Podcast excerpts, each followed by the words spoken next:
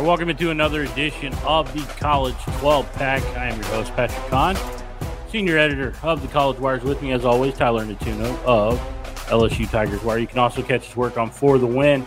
Uh, Tyler, big week, week six. This is kind of a, a week that a lot of people kind of circled for a lot of reasons. One of the narratives going into this game, it's the final Red River rivalry game for Texas and Oklahoma as members of the Big 12.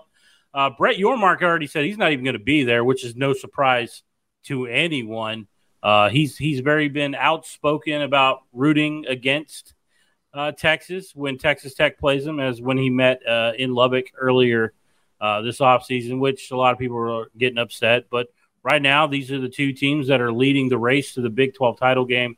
Uh, and as we talk about the Red River rivalry, a lot of what's going to be said is about Oklahoma last year, 49 to nothing. Obviously, a game where Dillon Gabriel did not play because he actually he got his bell rung against TCU the week prior, and, and it was a pretty dirty hit. I'm not gonna sugarcoat that, uh, but you know they've had this game circled for a year, and and Dillon Gabriel himself is is very much looking forward to going after that Texas defense. Yeah, absolutely. I mean, you know, Oklahoma's wanted another crack at this team since the way that game played out last year. Um, and it's an interesting one. You know, real quick, you mentioned Brett Yormark not going to be there, but I believe uh, Greg Sankey will be. So that's that's kind of funny, kind of uh, a preview of what's to come when it comes to that rivalry series. But you know, I think it's a really interesting game. I don't think it's going to be a repeat of the blowout that we saw last year um, in any way. You know, I do think a lot of that had to do with Dillon Gabriel um, not being available he's around now and you know he's playing really well i think he's been very efficient looked good in the last few games uh, you know obviously though texas one of the best teams I, arguably i mean i would say right now i think they're the most impressive team in the country with the way they've played um, you know they're just loaded offensively. They got so many weapons you know, between Quinn Ewers, Jonathan Brooks, uh, you know, AD Mitchell, Xavier Worthy, Ja'Tavion Sanders. I mean, it, it's it's a comedy or a comedy of riches they've got. You know, it, and I think it's going to be really tough for an Oklahoma defense that is, I think, improved. I think it's better than both of us thought it would be coming into the year. But when you look at their schedule so far, probably the toughest test they've faced offensively is Cincinnati. And no disrespect to, you know, Emory Jones and Corey Kiner and Xavier Henderson, but those guys are not uh, quite at the same caliber as what Texas is bringing to the table this week. So, you know, I think it could be a close game. I expect it to be actually. I think I think uh, it's going to be much tighter than it was last year. But I still have a hard time believing Texas doesn't win, just because I still think they're more talented by a fairly wide stretch. You look at this game. Uh, BetMGM has this as a six and a half point spread as we look at it live on Wednesday. Uh, you know, I, I'm I'm picking Texas by a touchdown in this game. I think they covered that spread, and you're right. But you know, you look at uh, uh Texas in a, a team that went up against an Alabama defense who I think we both agree the very talented, one of the top defenses in the SEC, and and Quinn Ewers was able to to really pick apart that secondary. Uh, he he did a great job in that game. You mentioned Jonathan Brooks; they have a great backup in C.J. Baxter, uh, five star signee from last year. He he does a little bit. I really I agree with you. Oklahoma is improved defensively. I just don't know if they have enough people that can really slow down uh, this Texas offense. Uh, close game. I, I, do think, you know, it's in that 35 to 28 type of range. I could see a 33 27 type game. Uh, but ultimately, I'm going to roll with the Longhorns in this one. I, I think they they win another one, win back to back Red River rivalry games for the first time since 2009. And if you remember, that was the year Colt McCoy and the Longhorns faced off against Alabama in the BCS national championship game. But I want to ask this question as we move into our next topic on the college 12 pack. Where does the Red River rivalry game rank for you in terms of college football uh, rivalries. I, we could do college sports because you could throw in Duke, North Carolina. But as far as college football is concerned, where, where does it rank for you? Yeah, I mean, if you ask me, I think it's right up near the top. You know, I think if you ask me, I think I'd say the gold standard when it comes to college football rivalries. To me, it's probably the Iron Bowl. You know, Auburn, Alabama. I think there's so much bitterness in that one and so much history to it. And then also I'd say Michigan and Ohio State for, you know, this the same kind of reasons, you know, just such a classic rivalry, so much bitterness on both sides. But I mean, to me, once you get past those two games, I think this one's right up there. I mean, to me, I would say it's this one in Florida, Georgia are kind of right there in the next tier. I know I'm a little bit biased about the latter one, but you know, there's something I love about these neutral site uh, annual rivalry games. It's kind of a dying breed in the sport. We don't really see them that much. You know, we saw one last week with Texas A&M Arkansas, but that's sort of a creation. You know, playing in Jerry World. Um, you know, this is one of the oldest continuous ones alongside Florida, Georgia. So I think it's just really fun. I think it's a great tradition and um, obviously a very bitter rivalry that, you know, we've seen some of these rivalries go away over time. This is one that's set to continue for the foreseeable future with both these teams moving to the SEC. Well, I will say I'm a little bit biased here. Uh, I think it's top two. Uh, I really have the Iron Bowl as the only one ahead of it.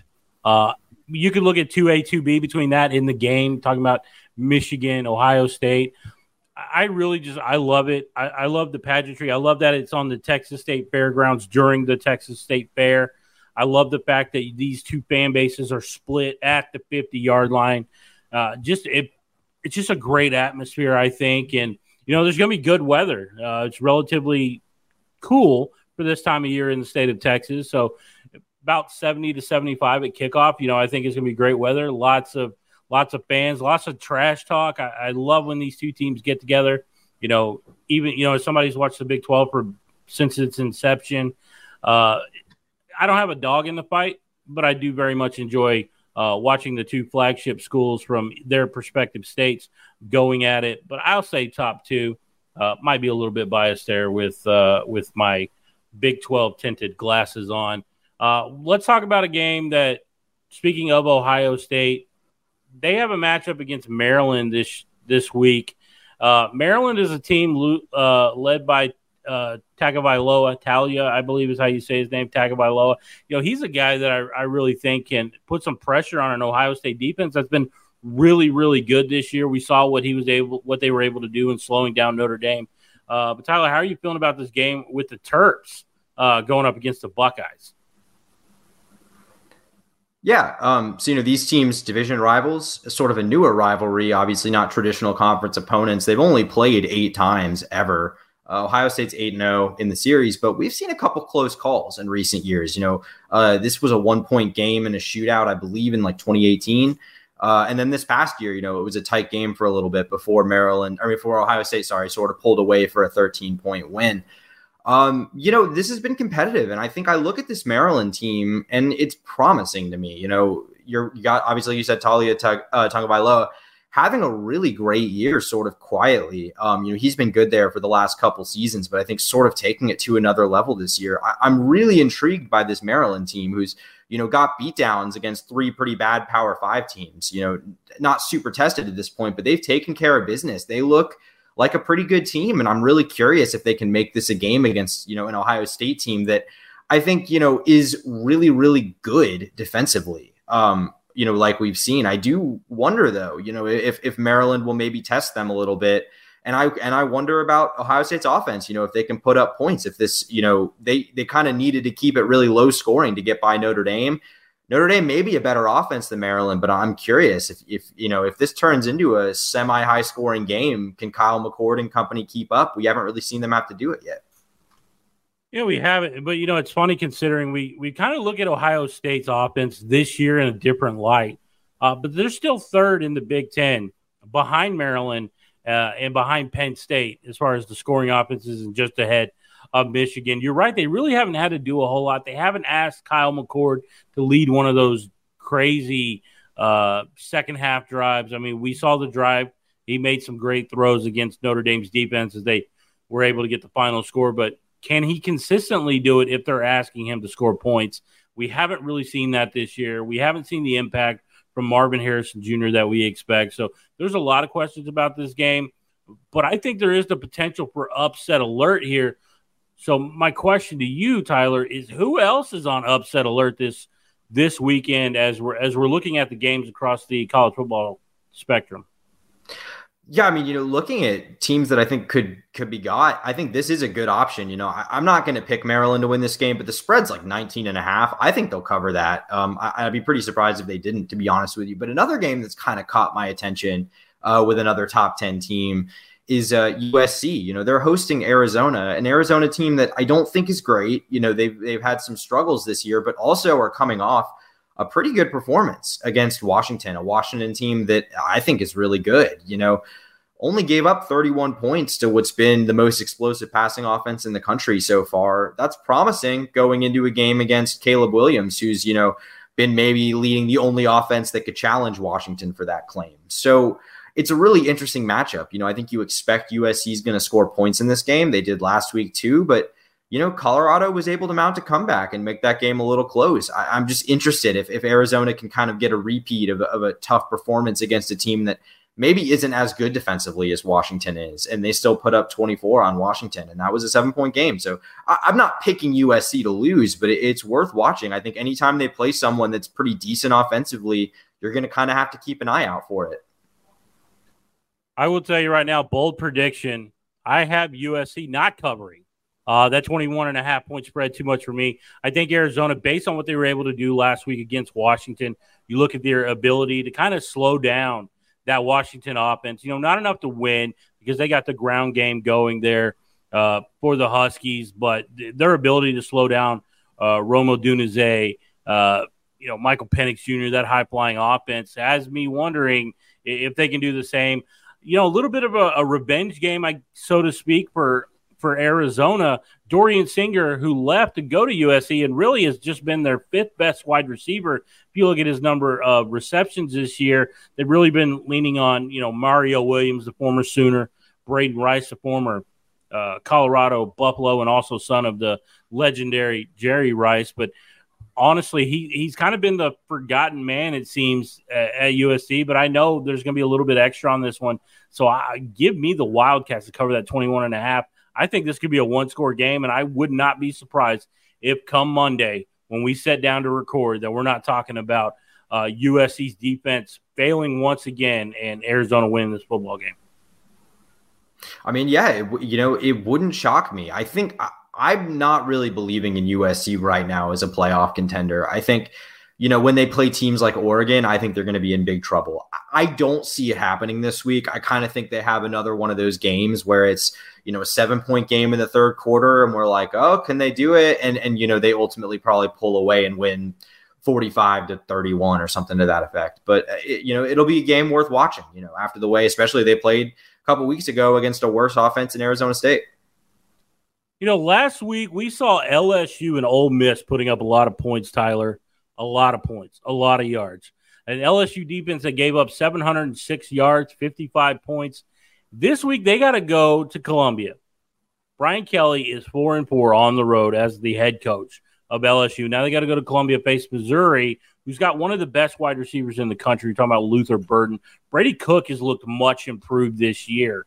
Um, and I'm expecting a lot of points in this game. I don't know if I think it's going to be that same level of what we saw a week ago. Uh, but honestly, for me, looking at Burden, I would not be surprised. 200 yards, multiple touchdowns in this game for a, against an LSU secondary that really can't stop a nosebleed at this point. What are you looking for in this game, and how confident are you that LSU can actually get back on the winning side uh, and win a road game that seemed to be hard for for Brian uh, for Brian Kelly so far in his tenure at LSU? Yeah, I mean, it's really hard to, to trust LSU's defense right now. Um, like you said, especially the secondary really has struggled against every passing offense with a pulse it's played. Um, no disrespect to Mississippi State, but they just did not give Will Rogers enough time to do anything in that game. Uh, but when you have time against this LSU secondary, it's pretty easy to make plays, as we've seen. You know, and this is a Missouri passing offense that has been quietly really good. I think they are the most efficient in the uh, SEC right now. You know, looking at a guy in Brady Cook, it kind of had an up and down season last year, but has been much better. You know, he's completing 75% of his passes. He's got 11 touchdowns, no picks on the year. And a lot of the reason for that is, like you said, Luther Burden, a guy, you know, talk about the recruiting Eli Drinkwitz has done. You bring in a five star receiver, and it's obvious. It makes a major difference on the field. You know, he's already nearing 650 yards on the season, five touchdowns. And when you think back to what Florida State did against this team, you know, Keon Coleman, um, Johnny Wilson, they absolutely torched LSU secondary. I think Luther Burden has the potential to do the same thing. To me, the key here is like I kind of talked about it, uh, you know, earlier. LSU was able to get some pressure, and they have a little bit uh, in, in, recent weeks. Didn't as much last week. They, they struggled more so against Jackson Dart and Ole Miss. I think if they can, if they can get some pressure with guys like Mekhi Wingo, with Harold Perkins, I think it's possible they can contain this offense. Um, because we know that LSU is explosive offensively. There's really no questions about that group. It's a veteran group, it's experienced. Jayden Daniels is having a Heisman caliber season. Brian Thomas and Malik Nabers look like potential first round pick receivers. Like we know what this offense is capable of. So, you know, I'll, go with my bold prediction. I guess this is a bold prediction. I mean, LSU is a six and a half point favorite in this game. Uh, you know, but I'll, I'll say my bold prediction for this week is that LSU's defense does get pressure on Brady Cook and forces. I think they'll hit big plays just because of the weaknesses LSU has in the secondary, but I think they will look much more effective uh, defensively than they did against um, Ole Miss last week, and I think they'll cover that six and a half point spread probably by a ten to fourteen point margin. You know, if, if you look at this game, and and I, I'll piggyback off you there talking about the defense. Like you know, Mekhi Wingo is getting pressure, and, and Harold Perkins, and and you know we didn't get to really see Maason Smith last year or make an impact because of that injury. You know, if those guys can really, if the front seven can get any pressure whatsoever, um, I, I, think that they really have a chance to do exactly what you said, win by two touchdowns. Uh, and, and, really, I want to say hats off to Brian Thomas Jr. Guy has exploded onto the scene. He's probably the best wide receiver nobody's talking about right now. He's actually tied for the top spot in receiving touchdowns in the nation. This shows you just that dynamic one-two punch that that LSU offense has, and, and why they have the number two scoring offense in the SEC. Staying in the SEC, but let's talk about a defensive struggle fest that we might see. We might not see 40 combined points in this game. We got Alabama at Texas A&M.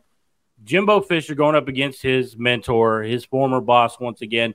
And it seems interesting is once Jimbo beat Nick Saban, it seems like we're seeing former Saban assistants finally get over the snide, get some wins. We've seen Kirby Smart beat him.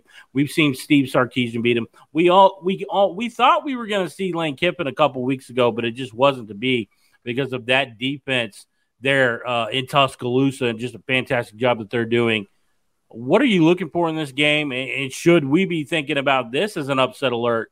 Texas A&M knocking off a ranked Alabama team at home at Kyle Field.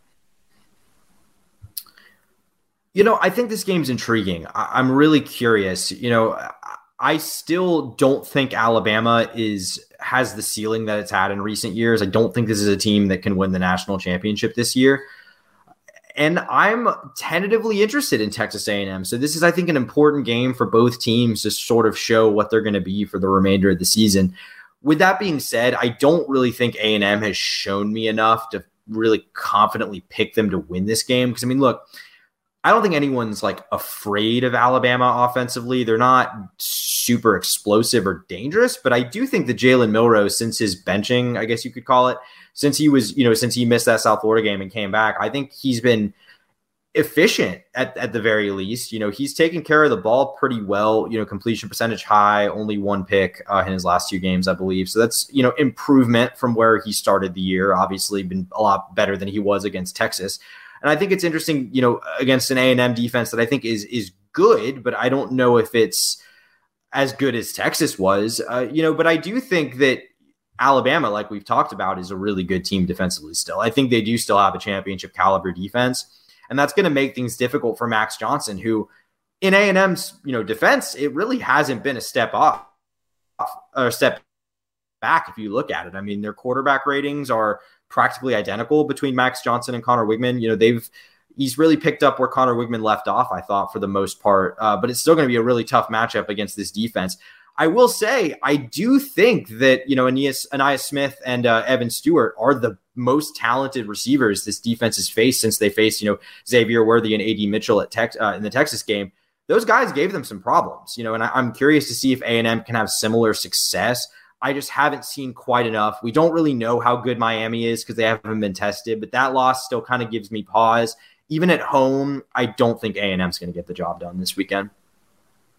You know, if you look at the uh, SEC defense rankings, uh, and A and M top three in, in rush defense, top two in passing defense, and they give up about 18.6 points per game.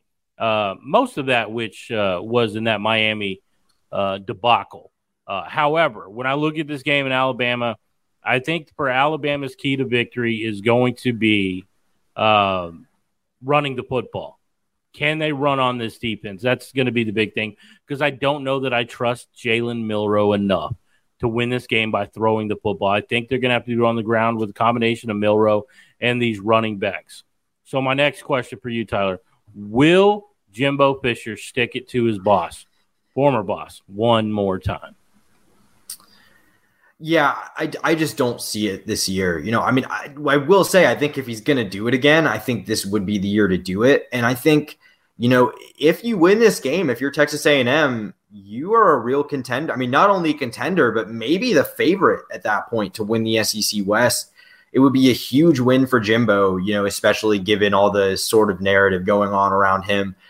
I just I can't bring myself to do it to, to predict it. I you know Alabama seems to be getting better, and I don't know how good Texas A&M is. You know, they gave up 48 points to Miami. That's concerning to me. They, they haven't really been tested outside of that game. You know, good job beating Auburn, a team that's really bad offensively, and Arkansas, a team that can be feisty, wasn't really in that game, and now they've lost three in a row. I, I just think this is a, a test of an entirely different level to anything they've played. Yeah, I really think it's going to come down to the ground game. Jalen Milroe and Jase McClellan uh, in this game. I think they'll do enough throwing the football, uh, whether it's getting the ball to Isaiah Bond, Jermaine Burton. Uh, but I, I, I, have Alabama covering the spread in this game. I just I I'm with you. I don't trust A and M enough, and and really, if, if it was Conner Weigman, even though it doesn't feel like the drop off has been that much, I might be more willing to lean towards Texas A and M in this game. Uh, it's just Max Johnson. I watched him for several for a couple of seasons at LSU, and he never really gave me that confidence that he could win a football game when he needs to, a big matchup. So I'm going to lean here and go no. Jimbo Fisher does not stick it to his former boss once again. All right, we're going to talk about the Kentucky Georgia game now. Now this one is interesting, and I, I want to stick on a uh, on the Georgia side here, Tyler. When we're looking at this team now everybody has been ranking them number one. They're number one in both polls. However, if you look at the College Sports Wire power rankings, we actually had Texas jumping them uh, this week. I I need I need somebody to talk me off the ledge here because as I watch Georgia, I don't see that dominating team. Uh, I, I, see a team that's barely getting by, and, and really, my eyebrows were raised in that Auburn game against a team that has literally zero offensive threats uh, when you look at what Auburn has right now, and it'll change with Hugh, Freeze. But when I look at Georgia, uh, I have a lot of questions, and I don't think they're near as good as the uh, rankings seem to indicate.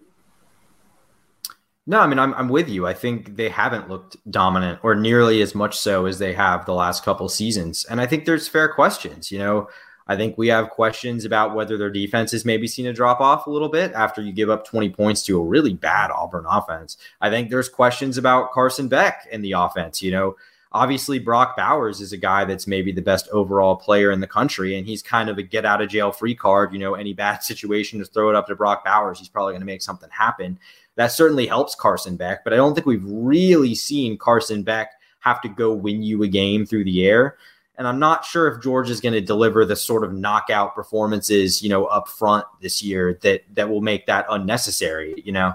So I, I do have some concerns about Georgia. I will say I don't have as many concerns in this game. I mean, on to be honest, on paper, I don't really think Kentucky has much of a chance. The only reason I that kind of gives me pause is is the fact that you know you just struggled against an Auburn team that I think is kind of built similarly to Kentucky. You know, Kentucky has really struggled to pass the ball uh, this year with Devin Leary. You know, it hasn't really worked out that well. Obviously, Ray Davis had a huge game last week against Florida. I don't think, though, you're just going to be able to run the same uh, rushing play at Georgia for an entire game and it continue to work. You know, they're going to adjust, I think, better than Florida was able to. You know, Florida's a, I think it's still a decent defense, but it's young.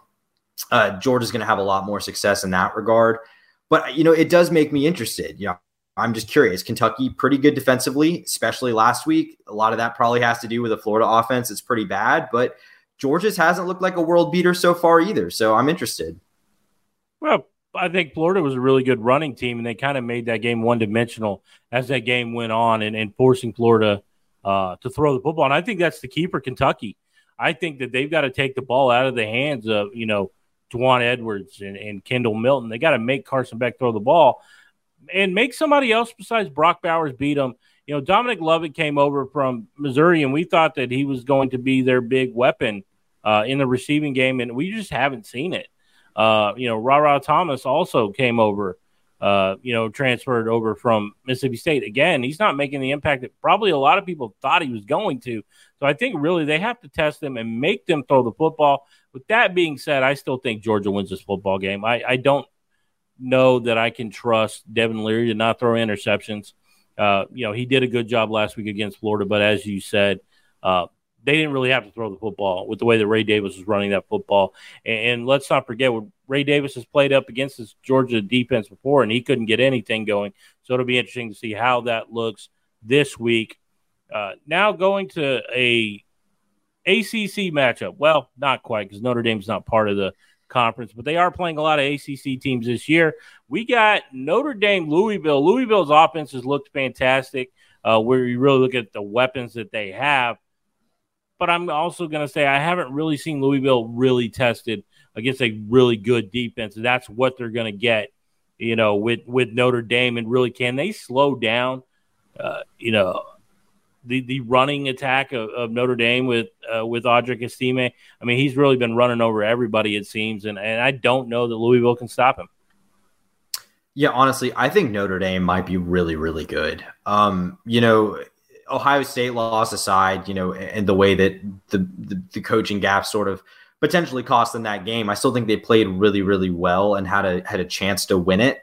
Um, and, and, you know, Marcus Freeman, uh, people don't talk about it. Man is 11 and 2 in his last 13 games, you know, and the losses have been against USC and Ohio State. Um, so, you know, he's doing a, a, pretty good job there. I think this is a dangerous team. And, you know, I look at Louisville, impressive start. Like, I don't want to take anything away from Jeff Brohm. You know, this was a job that things had gotten pretty mediocre uh, in the Scott Satterfield era. He's pretty quickly made them competitive, especially offensively but they're not very tested. You know, their best win was probably last week, 13 to 10 against an NC State team that seems to be having a down year by their standards. You know, uh, the transfer Brennan Armstrong, quarterback from Virginia, just has not worked out. He got benched actually this week. So I'm not really buying Louisville, especially because I think that they've been kind of volatile offensively. You know, Notre Dame in their last two games, their defense has been great. They've given up 31 points. So I think I just have a hard time believing that if if Duke couldn't get much going and Ohio State couldn't get much going on this Notre Dame team, that that Louisville's going to figure out how to do it. Yeah, I, I really don't. Uh, and, and you know, the other thing is like when you go up against a team as talented as Notre Dame and and how they played this year, you've got to get turnovers to win this game. And, and Sam Hartman just has not turned the ball over. I mean, in fact, they haven't thrown an interception this year uh, between him and his backup quarterback in blowouts no interceptions. They're going to have to find a way to do that. They're going to turn them over. They're going to have to get some short fields for that offense. I really think to take advantage, and I just don't see it happening. And that's why uh, when I look at this game, I'm really going with with Notre Dame. I, I don't I don't think this game is going to be close. Uh, Ten to fourteen point spread, I think, is where is kind of where I lean uh, for this matchup with Louisville. All right, so now that we've talked about the games, there's a couple other topics we want to talk to real quick before we wrap this up on this college 12 pack. USA Today Sports came out with their coaching salary database. And of course, we always want to look at the numbers. We want to look at how much coaches are getting paid and uh, how much is are those buyouts as we get closer to the coaching carousel scene. We've already seen one coach uh, fired. Obviously, there were extenuating circumstances in that. But a guy that we were guys that we were looking at on the hot seat, Dana Holgorsen, Neal Brown. Now Neal Brown's seat has cooled a lot.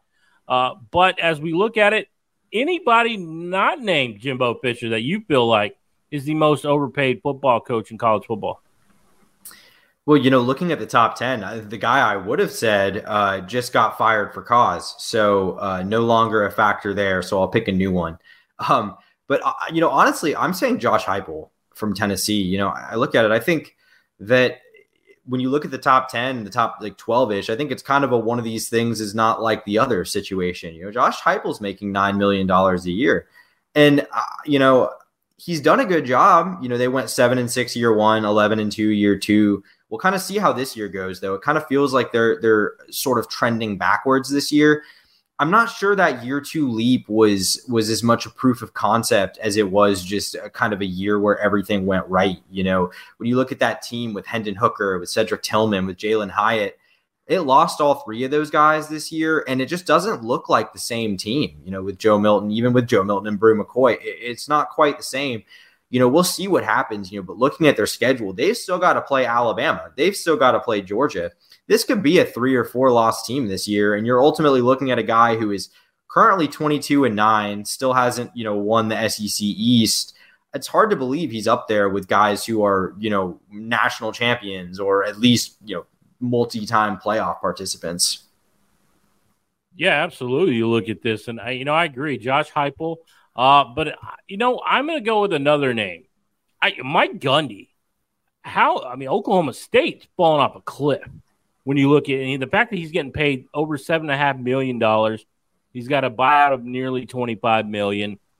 You look at that a guy that's been known for offense, and, and honestly, they are very offense adverse. Uh, it seems the cowpokes there at Stillwater. Uh, I, I, really look at that. I was a little bit surprised to see that. I'm a little bit surprised to see that Brent Venables was actually second in the Big 12 right now. It's over $7 million, over some of the likes that we've seen, including Chris Klieman, who's actually won that conference. Um, so I, I, think that's interesting. But for me, most overpaid, not named Jimbo, I, I think I'm going to have to go with uh, Gundy there. Uh, just, I, I, don't know what's happened in Stillwater, but th- that team is is a shell of them former of their former selves. Yeah, I mean, I think Venables, that's kind of to me just a function of like being the coach at Oklahoma. You know, I think no matter who that guy is, they're going to be up there in terms of salary. But you're absolutely right about Gundy, man. Uh, this seems to be going in a very bad direction. We haven't really talked about them on the show just because they haven't played a lot of, you know, significant enough matchups to, to kind of make the cut. Um, but they've had a really rough season after a, a kind of a disastrous season last year, too.